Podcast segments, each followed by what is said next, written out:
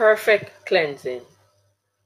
Hebrews 10 1b and 12 says, The sacrifices under that system were repeated again and again, year after year, but they were never able to provide perfect cleansing for those who came to worship. But our high priest offered himself to God as a single sacrifice for sins, good for all times.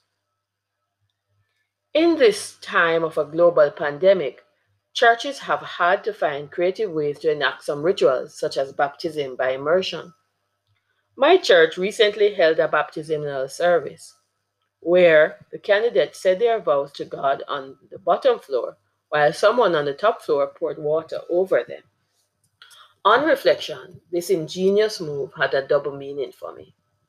The candidates were not only being baptized by that water being poured on them, but God was also pouring out his Holy Spirit from on high and enduing them with power and anointing.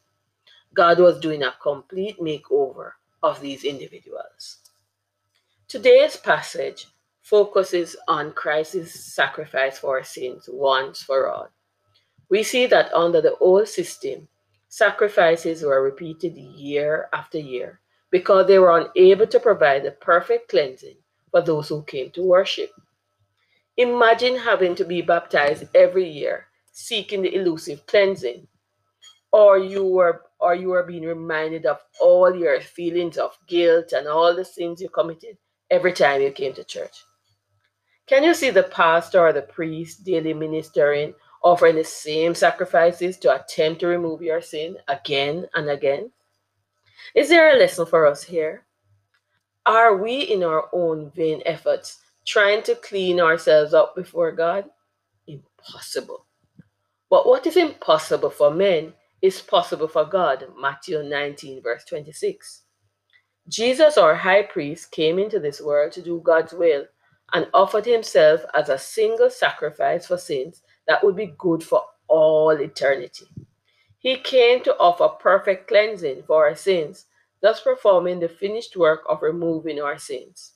As verse 19 notes, and when sins have been forgiven, there is no need to offer any more sacrifices. Jesus came to remove from us all the guilt and shame that hinders us from being reunited with God. We are reunited with God, and it is so good. Now that we have been made clean by Christ's blood with God, where does that leave us? My dear brothers and sisters, it opens up for us a new and life giving way where we can boldly enter heaven's holy place, right into the presence of God with sincere hearts, fully trusting Him. Just let your mind take in that fact. Not an old dead way, but a new life giving way.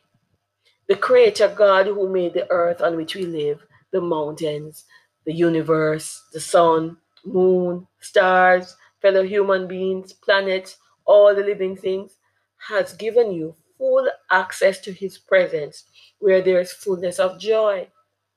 Remember, this is the same God that gives us all different gifts.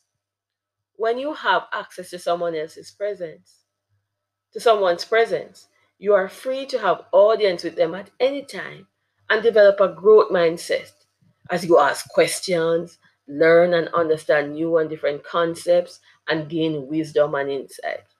You benefit from being coached, mentored, and shaped into your best self. Almighty God gives us, His children, this access. He not only gives us this access, but also gives us the mind of Christ, as 1 Corinthians 2:16 says.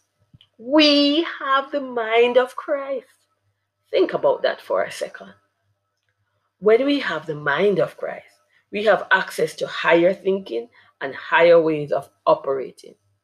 Can you imagine? No matter where we are, we have Christ's mind advising and guiding us on the best pathways for our lives. As Psalm 32, verse 8 says, we therefore will operate differently from those who don't know Christ. Why would God give us access to his presence and the mind of Christ? Because he wants us to be his permanent ambassadors on earth. We are empowered to act on his behalf, to go into all the world, to exercise faith, to drive out demons, to heal the sick, to raise the dead, to pray, to preach, to bring deliverance, to bring joy where there is grief, to change doubt into belief, to turn mourning into dancing, and to proclaim the year of the Lord's favor. Let us start living in the perfect cleansing that God purchased for us with His blood and be His permanent representatives throughout the world. Father, we seek your forgiveness of our sins, our guilt, or shame. We thank you for your perfect cleansing that never loses its power. It reaches to the highest mountains, the lowest valleys, and the troubled seas of our lives. We thank you that you give us full access to your presence and the mind of Christ, which empowers us to be your ambassadors. Help us to rescue the perishing, care for the dying, and snatch those from sin and the grave. We pray in Jesus' name. Amen.